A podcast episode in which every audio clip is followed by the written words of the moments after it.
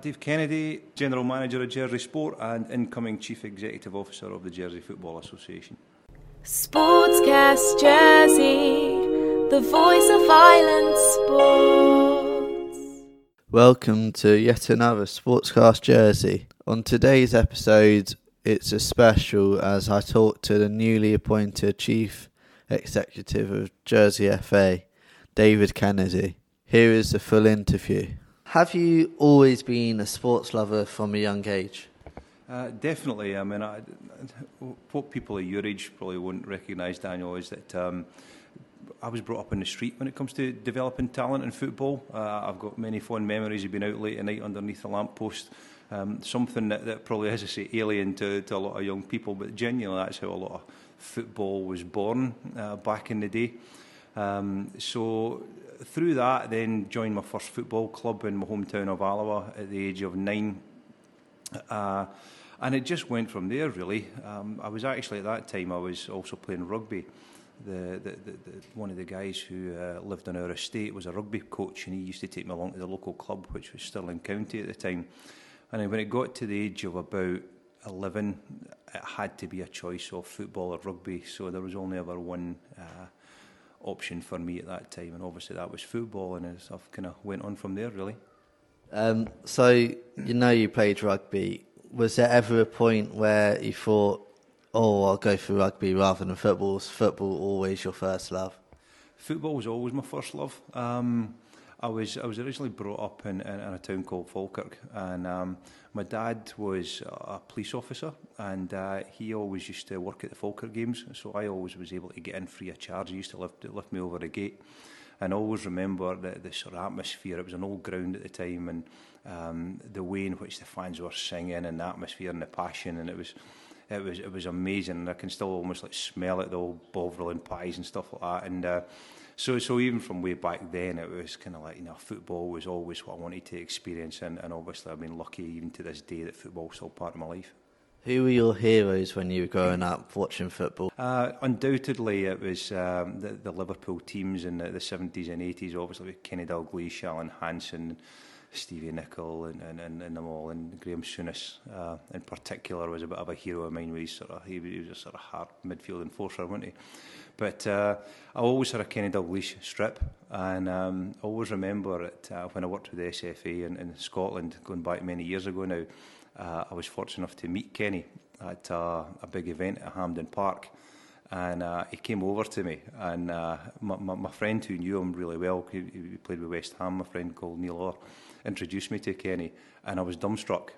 And uh, Kenny really broke the ice, um, talking about how he had played five-a-side the night before and had pulled his hamstring and how, uh, how uncomfortable it was, shall I say. He, he used quite colourful language at the time, so it was a moment I'd, I'd always dreamed of happening, meeting my um, meeting my idol. So for him to do it in the way that he, he reacted to me was brilliant.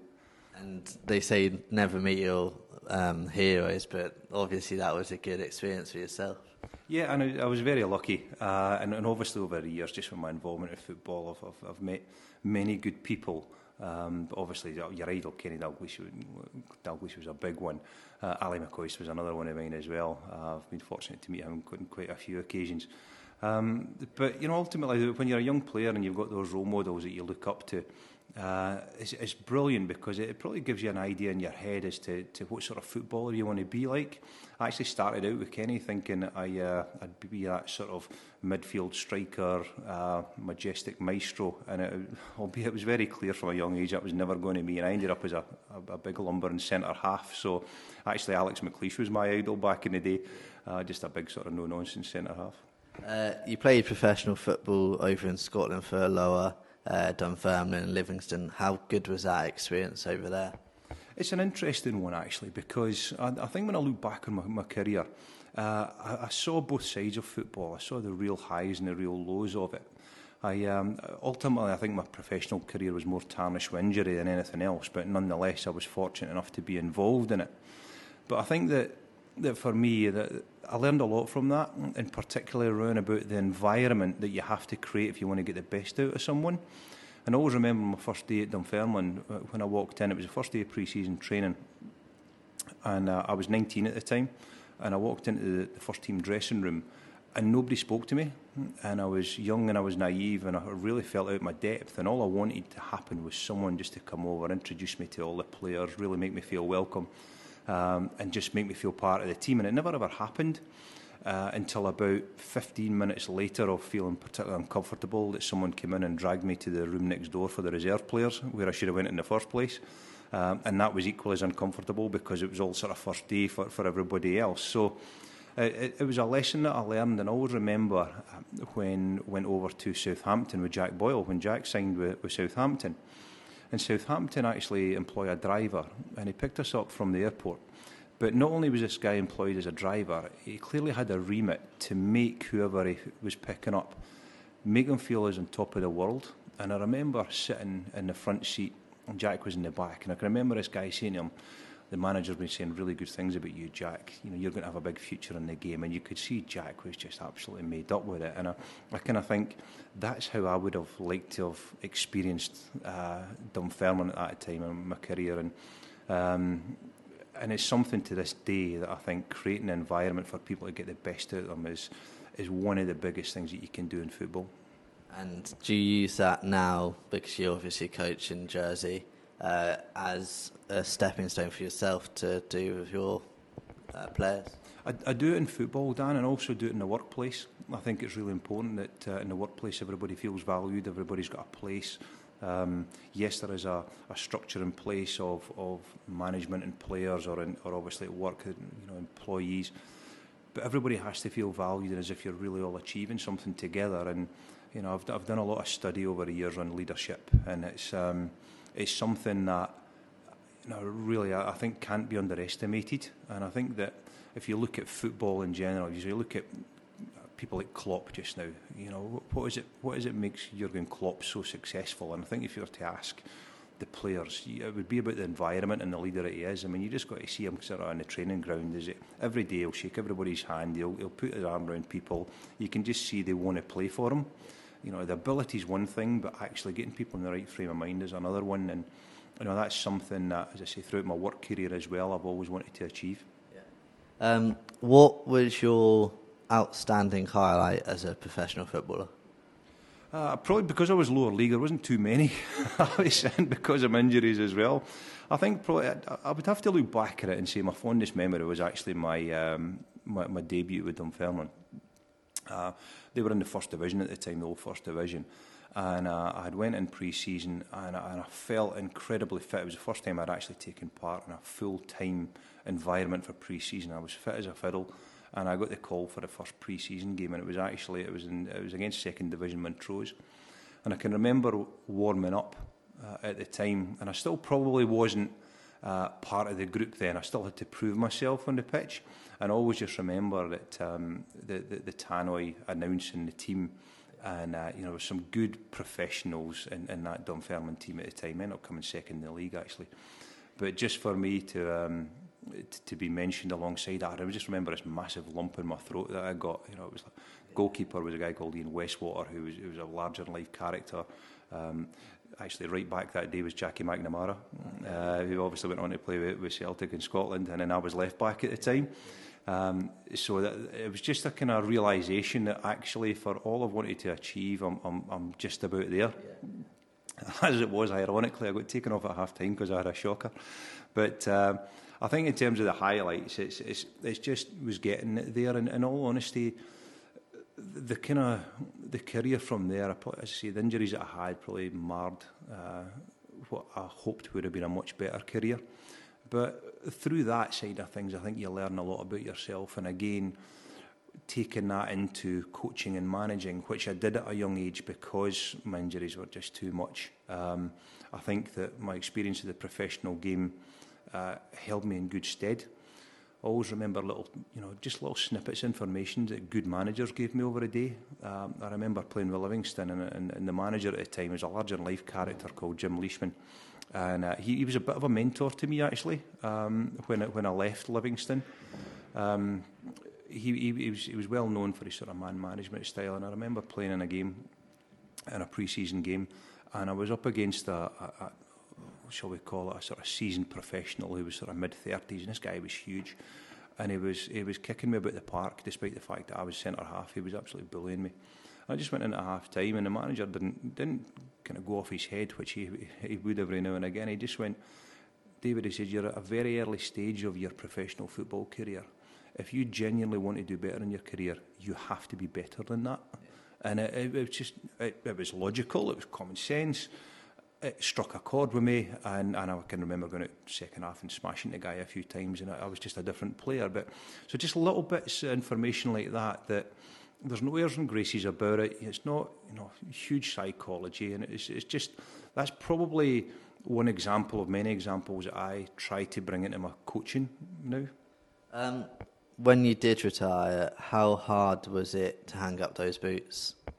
Uh, it probably wasn't, uh, if, if I've got to be brutally honest. I think that I had started my coaching badges at um, the age of about 20, I think it was. I, I was doing coaching, I was taking uh, sort of central region uh, sort of development squads and uh, I was starting to do quite a, even some of the holiday courses for the local councils and stuff like that. Um, but because of the injuries, I was always sort of thinking ahead anyway. So when it came to me just kind of realising that I wasn't going to be playing at that level, um, I stepped back and, and, and I probably had more of a career at semi-professional, um, which I, I was probably better suited to, if I've got to be honest. I always remember Jim Leishman talking about me at an, after-dinner speech, and he, and he just said that I was a pitch and a putt off of being a good player.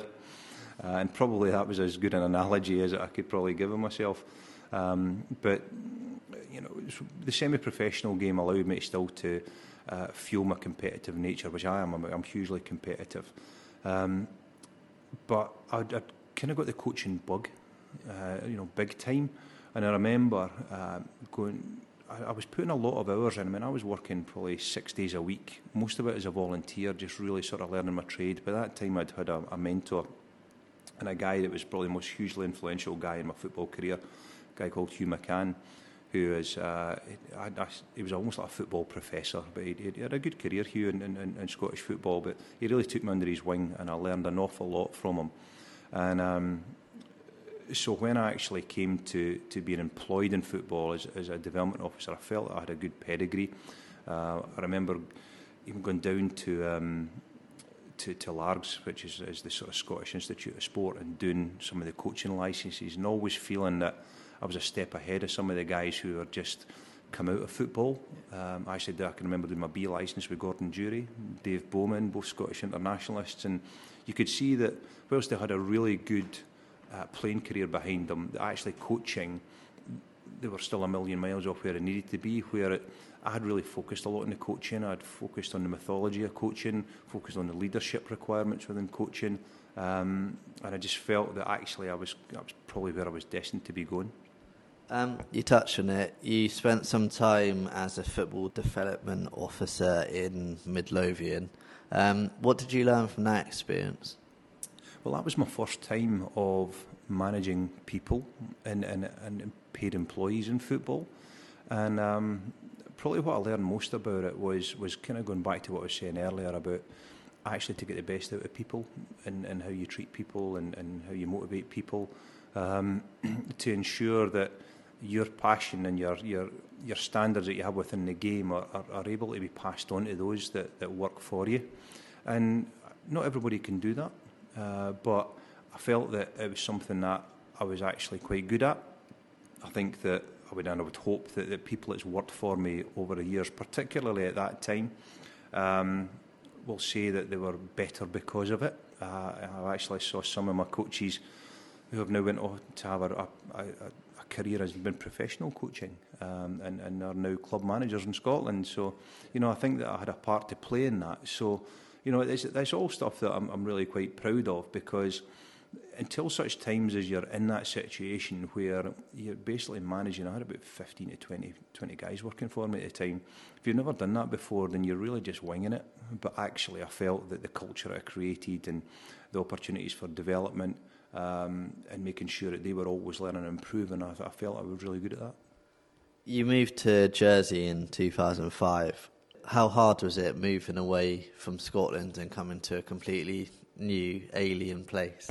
Um, yeah, I mean, it, it was hard actually. At, at the time, uh, I was due to take on a new role. Um, they were looking for a development officer in, in the Highlands and Islands of Scotland, actually, which uh, there hadn't been a great deal of development, and that would have been a really intriguing role for me. Uh, but it's an area of Scotland I love, and I thought actually go up there with a blank sheet of paper, and you can put all sorts of all sorts of programs. And um, when I came over to Jersey, I think that first of all, I, I love Jersey as an island. Didn't know a great deal about the football. I'll be honest with you, it was a bit of a leap of faith for me. Um, but I just sensed that Jersey was the kind of place that if you were willing to get your head down and work hard and, and bring your own skills to it, then actually there'd be an opportunity for development. And, and ultimately, that was that was the case for me. But um, without knowing too much about football in Ireland, I think actually in my first visit here, uh, it's when I first hooked up with Brian Oliver. And uh, Brian kindly took me around all the facilities here, and I thought, wow, football is in a good place here if that's the quality of the facilities. And I still couldn't believe that they had the nets up for throughout the year, and that just doesn't happen in Scotland. They would have been ripped down ages ago. Um, but obviously, without knowing too much about the standard at the time, I thought clearly there's a good infrastructure in here. Uh, and it was on that same visit, I thought, right, I'll go and I'll go and find a game somewhere. And, and I genuinely didn't know anything about football. And I, I jumped on a bus and I went to St Clements. Um, and without sort of knowing who St Clements were and, and what sort of level it were at, I went. And I think I was about one of four people standing watching the game. So my first impressions were a bit, a bit bleak. Uh, and unknown to me, actually, it was a C team game. So I, was, I was a bit worried that this was a sort of standard in, in, in Jersey. But obviously, that was, you know, maybe not the best introduction to Jersey football. But. Um, uh, and, and see, undoubtedly, I, I just knew that, that football was was clearly thriving here at the time, and I thought there must be opportunities, and, and clearly that worked out for me. Um, you spent some time with the States actually in various roles. How good was it having an influence on sport so early coming over? I mean, that was really important for me, and I, and I think that as I go back to it, my philosophy has always been about trying to develop people, trying to develop programs, trying, just making sure that there's ongoing improvements.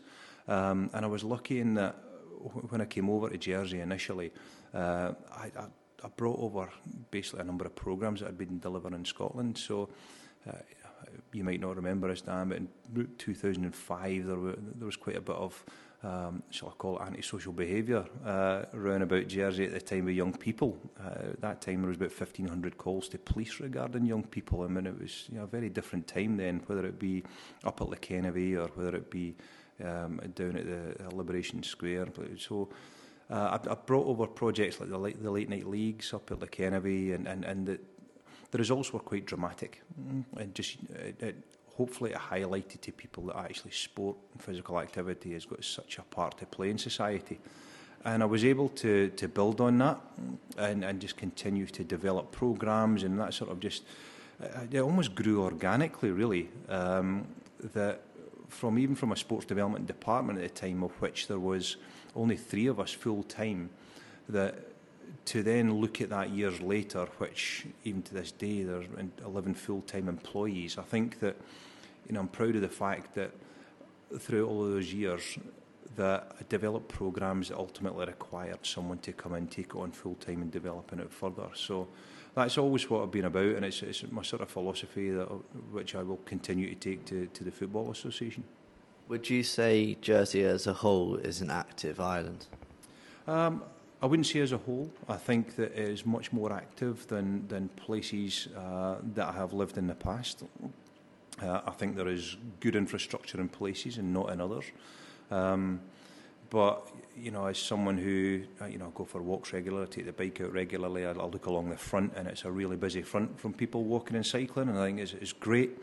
But I think undoubtedly there are people on the on the island who do have barriers to even just getting out of the house and going for a walk and um, and, and looking after themselves both physically and mentally, and, and, and ultimately that's been the the role of Jersey Sport since since we came in to look at the physical activity element of, of what we do and, and that's why we developed the, the Move More campaign because we're not just about sport, it's very much about physical activity and looking at the barriers to that. So it's um, there is a lot of work to be done. Uh, I think that you know, what we do know is in Jersey that if, if, if you're looking to develop a program and, and you can you can genuinely demonstrate the impact of what is going to happen within that program, then I think that people will back you with sponsorship, and, and you know we've seen that here at Jersey Sport, which has been brilliant. Um, and it's and again, it's something that when I take over at the FA, uh, you know, and I've already spoken to a few of the staff and talking about, you know, let's see that if we can demonstrate the impact of all of this good work that's going on and, and getting the community to buy into it even more. You managed three Murattis, you won three Murattis. How good is that record for you, and who do you remember coaching and really stood out at the time? Oh goodness! Um, I mean, firstly, I, mean, I, I love the Murattis. I did to this day, and it was actually uh, when I got offered to take on the 21s again this year. I, I just thought it'd be great just to get back in the dugout in a Muratti, and it, uh, they're amazing. They're uh, you know, as an event, they're they're they're, they're just incredible. Um, after my experience of going down and um, and seeing the St Clement C team game, actually, um, I came back over and, and um, I went to the Muratti. That was my next game, so that was my sort of introduction to Murattis actually. Uh, and by that time, I'd met Pat Brennan, uh, who had, uh, before the Muratti, had organised for, for a lot of Scottish guys to go out and, and have a couple of drinks before we went to the game itself. And uh, and I remember turning up to um, to the stadium and thinking, "Wow, this is this is what it's about." It was brilliant, and you know you could see the passion and and, and from both sides. Um, and I thought, yeah, this is great. I'd, I'd really like to be sort of part of this. So uh, when when I got offered the island manager's job, it was. Um, didn't have to think about it too long. I thought if I've got the opportunity to sort of lead the team in, in these sort of fixtures, then then it's going to be an exciting job. And um, I always, if I've got to be honest, I always preferred going over to Guernsey for them. Uh, I think it's always good beating people in their own backyard. Um, and actually, the, the, sort of, the sort of the, the funny story of the last one that, that over in Guernsey was that uh, before the game, someone put a stink bomb in the window of the changing room.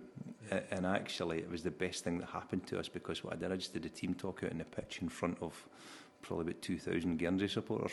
Yeah. And, it, and, and it gave them the opportunity for those punters to see actually, you know what, we're pumped up and ready to go for this. And if you think that you're going to put a spanner in our works, it's not going to happen. And actually, we played really well that day, and it just everything about it just clicked into place. So uh, they're great occasions, and that's and I'm, I'm looking forward to 21s um, this. this uh, this season because if you can't enjoy Murattis, then you shouldn't be involved in football. Yeah. They're great occasions. You mentioned the players showing the passion. Do you notice a passion from the crowds as well? Just how how important that game is for them. Yeah, I mean, and, and to be honest with you, it's not unusual to me. Obviously, I, I, from myself, there was a Scottish and English passion that you know we were, we were more underdogs than anything else. But that's local rivalry for, and that's that's that's the beauty of football, isn't it? That, that, that you can put on events like that where you can come along and demonstrate your local passion. And I was very lucky over the years. I, I, had groups of players that showed that passion. You know, and uh, people like Stuart Andre, James Scott. Um, absolute leaders, you know, Mark Brown, Davy Brody at the time. Um, I actually brought Davy Brody back for my last Muratti, and he was he was fantastic. And by that, I think he was about 42 at the time. Um, and it, you know, I just uh, I, I was very very fortunate that for my management style back then that um, those players seemed to respond to that. Um, so you know, just that, that that's the sort of stuff that I look back at, and I'm, I'm really really proud at, and and hopefully a majority of the players that would have played for me would have recognised my passion and, and that I really wanted to get that passion across to them. You're also a qualified coach in rugby, cricket, and athletics, as well as a strength and conditioning coach. Um, is leading coaching something that, like you said, you started early? Was it something that you're always going to do, always something that you looked forward to? Yeah, definitely. I mean, I think that with the with other sports, uh, the, probably the driver for me in, in, in taking those qualifications was I wanted to see if I got, got an edge on my football coaching. I wanted to see what other people were doing in coach education and just looking to pick up little nuggets of information that actually you think you could bring back. And I think that's something that you know not enough people do is, is they open their minds to, to other sports and see what's going on um, because it can only be a positive. and you know, there, there certainly that has been the case. And, and I remember doing a, the rugby level one, and um, tactically the game actually wasn't too dissimilar to, to football in a lot of regards. And I, I can remember coaching things like 3v2 in a rugby. Um, a rugby situation in my coach head and I thought yeah, you know what this is just very very similar to football but the sort of philosophies and how they did it uh, were slightly different to, to football. So, as I say, it was, it was an insight. And obviously, there's been other ones like athletics and the strength and conditioning, which you know I'd always wanted to bring into to football anyway. Strength and conditioning being the main one, but even in terms of athletics, I think it was important that you know I recognised actually technically how young players should be running, uh, and it's probably something that is is, is underestimated. Um, and you know, I always remember like old managers like uh, Bob Play, Bob Paisley at Liverpool. You know, he he he he valued a lot of that stuff about opening his mind and, and you know looking at how players ran, how they jumped, and, and this was before ever anybody knew what physical literacy was back in the day. Just sensed it that they, they needed to do things a little bit differently. So that's basically why I, why I sort of opened myself up to just doing other other coaching qualifications last week it got announced that you're you've been appointed GFA chief executive. Um, did you think you'd get the job when you applied for it? Oh goodness, um, I think I my experience in interviews in the past, uh, and I haven't had too many of them, is that you've got to believe that when you're going to a job that you are the best person for it, because if you don't, I think the interview panel always picks up on that. So I think that you need to ensure that your confidence is backed up with that knowledge and understanding of what the job entails. Um, so when I went into the interview, I felt that I'd interviewed really well. I, I put forward a vision uh, that I felt was appropriate to move the association uh, forward for the next 10 years. Um, I think that was endorsed by the, the, the panel at the time, but you never ever know. You know, you, you just don't know what sort of fit that any interview panel wants for, for their organisation. So uh, you're more hopeful than anything else. But as I say, going into it, uh, I had a level of confidence just because I know what I can deliver. Uh, and, and obviously very fortunate in the fact that they, re- they recognised that as well and offered me the job. What are your main aims uh, that you want to achieve when you do take over from John Luke? I mean, uh, it's, it's a difficult one to, to answer almost at an operational level because Um, I think first of all we've got to put together almost a 10-year strategy of what we see football looking like. Um, the FA are doing a lot of good stuff on that just now and it's important that we endorse what the FA are doing because as an organisation they are actually, in my opinion, um, a long way ahead of other national governing bodies because of the, the, just the sheer size of the organisation and the funding that they have to do the levels of research and the infrastructure they're able to give you. But I think that ultimately what I also want to do is I want to ensure that the, the organisation or the, the, the brand of Jersey football continues to grow. Um, I've said it before that I think that if we're going to really provide football for all, and we should be doing much more. Uh, that's not easy just now with the resource that we have. Uh, we've got amazing staff in at the Jersey FA that I'm really looking forward to um, to working with. I think we need to see, look at almost growing the business now. We can bring more people in to deliver a lot of those programs. I think then there's the, probably the other side of it as well is, is ensuring that the games programs that we have in place for all age groups uh, is something that all players aspire to. Um, what that looks like. Is we'll probably, you know, and I've already started a dialogue with Martin at the um, at the senior side of things, but um, you know, I kind of want to ensure that Jersey football is in a really strong place that the whole community can buy into because if you can do that then it's going to be beneficial for you know all of society. It's going to be beneficial for our senior teams which whilst I focus on them probably because they're on the back pages they'll be equally as important for for younger players um, you said about the community there's been mixed feedback over Springfield over the last few years about the so-called cage um, is there going to be any changes on that front? Uh, well, I mean, uh, I remember uh, the, the first Muratti that was there, and I was standing behind the goals, and I didn't like it. Yeah. I, uh, I actually left at half time. I didn't think it was much of a spectacle. Um, and I can I can genuinely see why this year they've, they've put the stand over the far side, and I think that will be, be beneficial. I think in terms of the cage, there's obviously there's two options. I think that Uh, one of them actually is what they have over in Guernsey at um, I think it's at King George V Park, is it? That, that they've actually they've taken away part of the fencing, which is around about head height, that actually allows people to get much closer to the pitch, and I think that'd be one option. Hopefully, one that wouldn't be too expensive. Um, the second one is that you actually move the fence itself back to allow the crowd in um, much closer to the game. I think that you know if, if we're going to develop um, the brand to get people back into coming to the Murattis, then the atmosphere needs to be right. And uh, I'm well aware of that, and it's something that we're going to have to look at because, you know, we're, we're, we're doing, I think we're doing the right thing this year. Uh, but what that looks like in years to come, we'll, we'll have to review it. There's also the Bulls and um, jersey just coming to light this season. Um, is that going to be something that's going to be positive for you in a JFA in the future?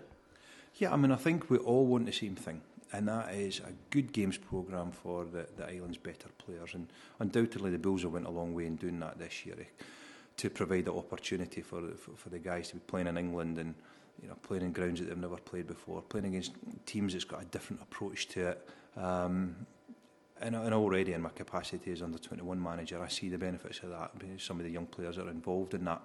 But also as well, what it's done for local football is, I think it's given more opportunity for some of the younger players to play first team football that might not necessarily have done that. So it's been, it's been a huge positive.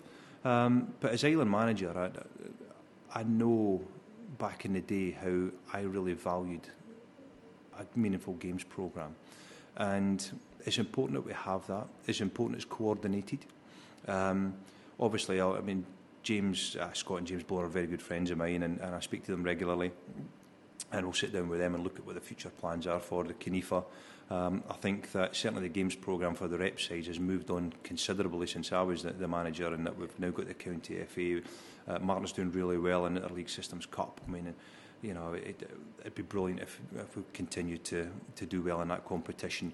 Um, and then, you know, I've already started a dialogue with Martin about you know, sort of almost the wraparound um, friendlies that we can put in place for that. But as I say, ultimately we all want the same thing.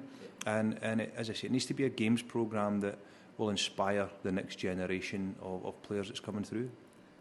Is it important that you keep the communities that are in place going, such as Centre of Excellence for the Youth, um, the recently introduced walking football leagues.